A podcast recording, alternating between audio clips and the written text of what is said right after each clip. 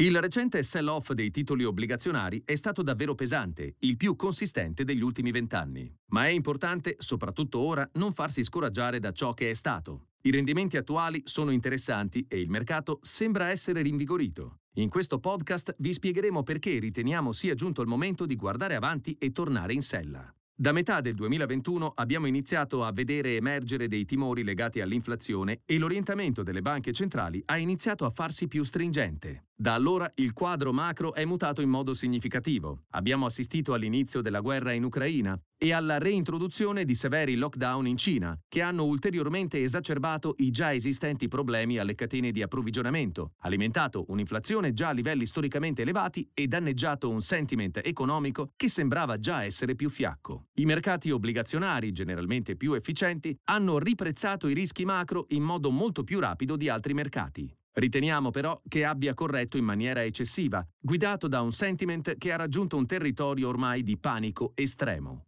In questo contesto particolarmente complesso abbiamo visto gli asset rischiosi e quelli più difensivi muoversi nella medesima direzione, subendo sell-off pressoché indiscriminati, che hanno portato ad una situazione di overcompensazione del rischio. La buona notizia è, però, che un sentiment esageratamente negativo tende a non durare a lungo e stiamo iniziando a vedere i primi segnali che si sia raggiunto il livello massimo di negatività. A livello di prospettive macroeconomiche, riteniamo che la situazione stia evolvendo più in favore delle obbligazioni. L'inflazione rimane un fattore chiave e ci attendiamo che raggiungerà un picco nella seconda metà di quest'anno. Stiamo però anche assistendo ai primi segnali di rallentamento della crescita in quasi tutte le principali economie. La combinazione di una stabilizzazione dell'inflazione e di un rallentamento della crescita ridurrà la pressione sulle banche centrali, che potrebbero così rallentare il loro ciclo di inasprimento rispetto a quanto già previsto dal mercato. Poiché i mercati obbligazionari hanno già prezzato ampiamente questi rischi, è probabile che le pressioni si vadano ad attenuare.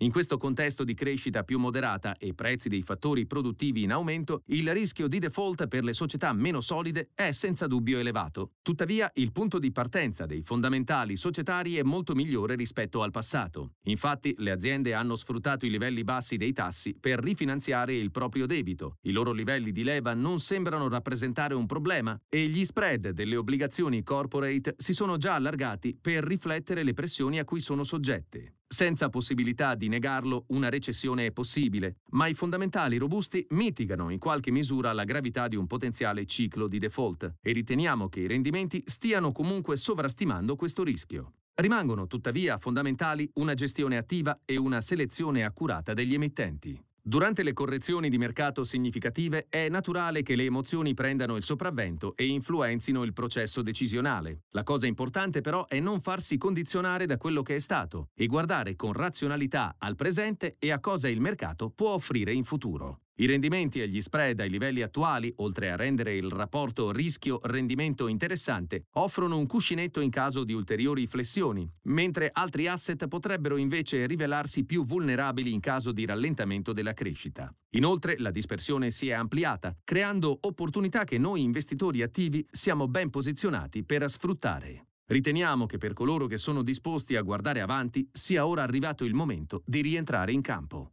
Dal pezzo Don't Look Back in Anger. Ecco perché il credito si merita un nuovo inizio, di Patrick Vogel, Global Head of Credit, del 17 giugno 2022.